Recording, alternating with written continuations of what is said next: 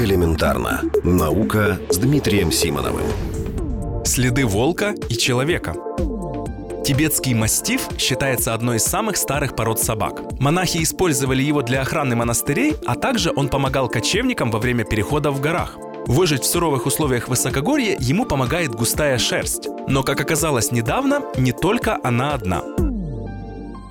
Китайские генетики решили выяснить, как этим собакам удается выживать и работать на высоте более 5000 метров в условиях разреженного воздуха. Здесь нужно напомнить, что коренные жители Тибета тоже обладают такой уникальной способностью. И дело здесь, конечно же, не в тренировке. Несколько лет назад ученые выяснили, что у тибетцев гены, связанные с газообменом, несколько отличаются от аналогичных генов у других людей.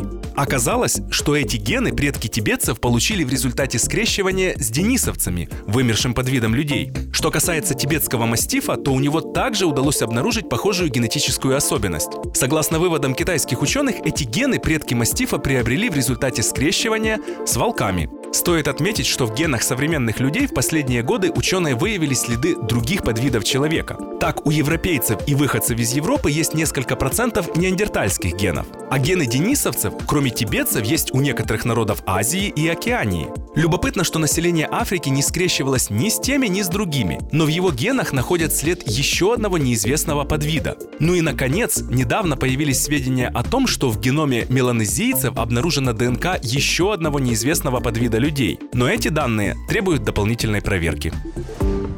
Элементарно. Наука. Ежедневно в эфире «Вестей».